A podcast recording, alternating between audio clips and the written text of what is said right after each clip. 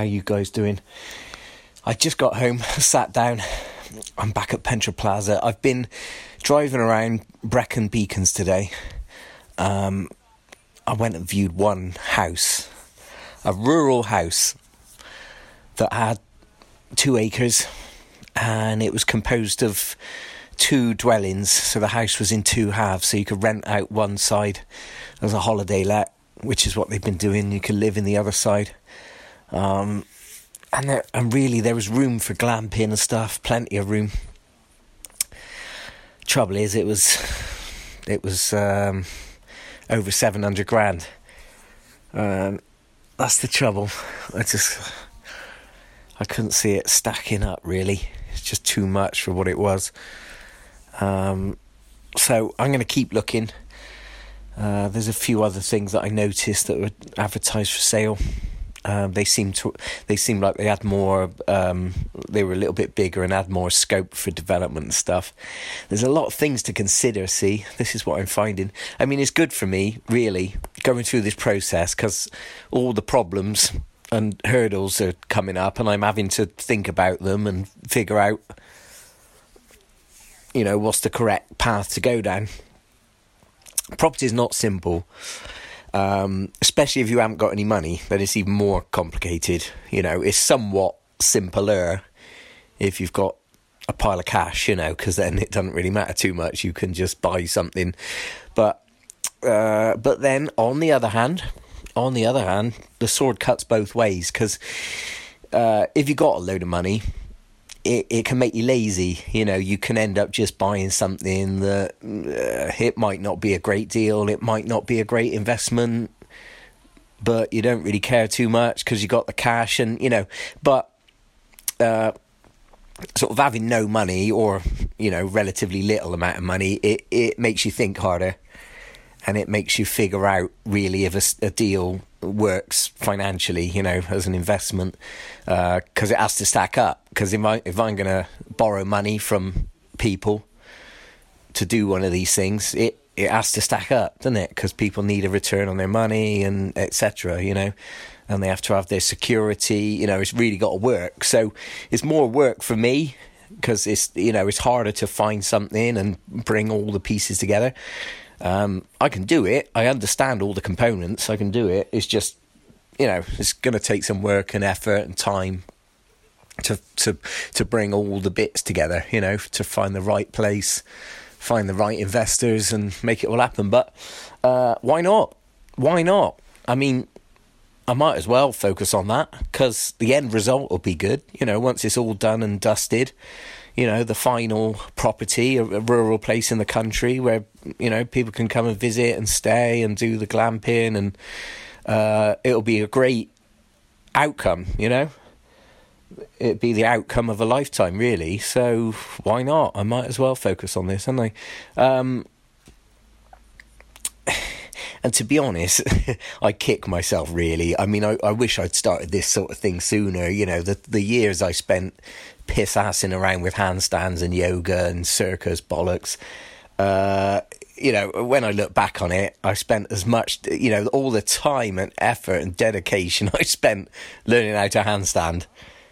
And really, what have I got to show for that? Apart from a few nice pictures, nothing really. So I do kick myself a bit. You know, I wish I'd just started on property sooner, but never mind.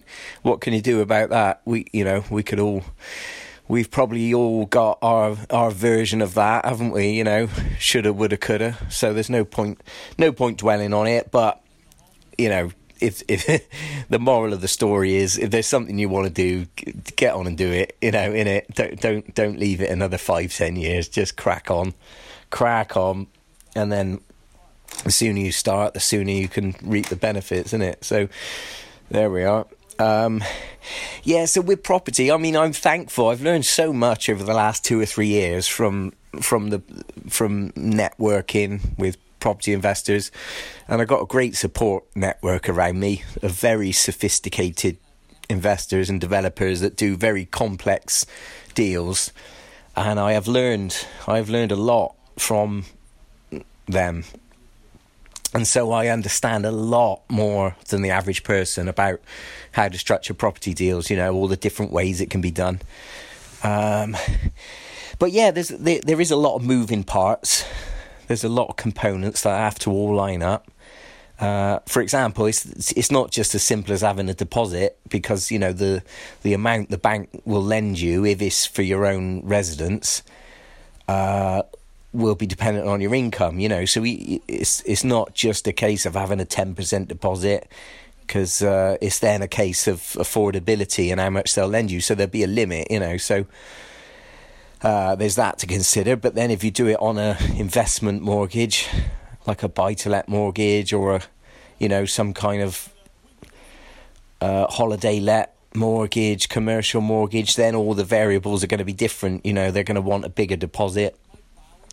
It can be as much as 35%, uh, you know, and um, they won't be so concerned about your own personal income, but they'll want to scrutinise how much the business is going to make.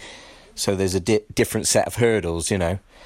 Um, but then there's there's many there's many different opportunities as well. Like the ideal thing that I want to look out for is something that needs quite a lot of work and refurbishment and development because then it stands at you know you stand a chance of improving the value then and then you can refinance it and then draw out equity and repay investors you know. So it's bet something that needs work and development is better really than something that's already in good condition because you know there's nothing left to do you know. So yeah the more opportunity the better.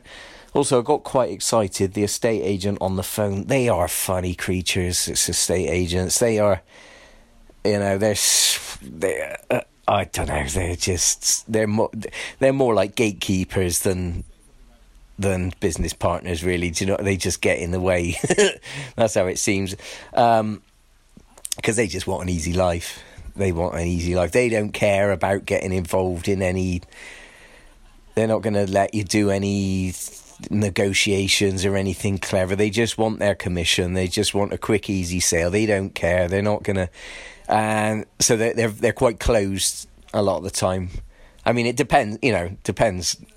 It depends what you say to them. What you you know what questions you ask. You got to know what to say. You know, I, I I haven't quite learned how to deal with them yet. Uh, it's a bit hit and miss with agents. You know, they're just they're just a pain in the ass more often than not. Um, uh, like for example, today I said to an agent, "Would would that seller uh, consider um, renting it to me whilst I make improvements and I'll buy it after a year?" And, and she was like, "No, we don't do that." I was like, "Oh right, what?" I said, "How about if I made sure your fees were paid up front?" No, it's not something we do. I was like, okay, well, I'm just curious, why not? Oh, we just don't do that. you know, they, they, a lot of them have got shit for brains. You know, they are just salespeople. You know, they might as well be working in a fucking phone shop. You know, in in in three mobile or something. Or you know, um, but you know, it is what it is. It is what it is. There's no point moaning about it. Um, so uh, yeah, there was a place today that was listed anyway, the story I was going to tell you is that she was telling me uh, there's this there's this place that's got you know potential for development and glamping and this and that, but it's got it's got some big cracks and subsidence, and it, it won't get a mortgage, you know.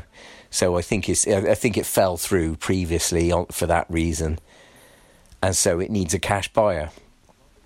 Um, so I'm going to go and look at it, and we'll see, you know, because and then I'll I'll you know I'll I'll figure out if there's a way of moving forward on that whether you know whether there's a way of doing development finance you know I'll have to speak to Howard see, you know. There's a lot there's a lot to know you know. There's a lot of different criterias with each method of funding and different tax implications and all the rest of it. Different interest rates different fees. Uh, you know but it's it's not it's not a challenge that bothers me. Um, it is, uh, yeah, I, I'm just going to press forward with it.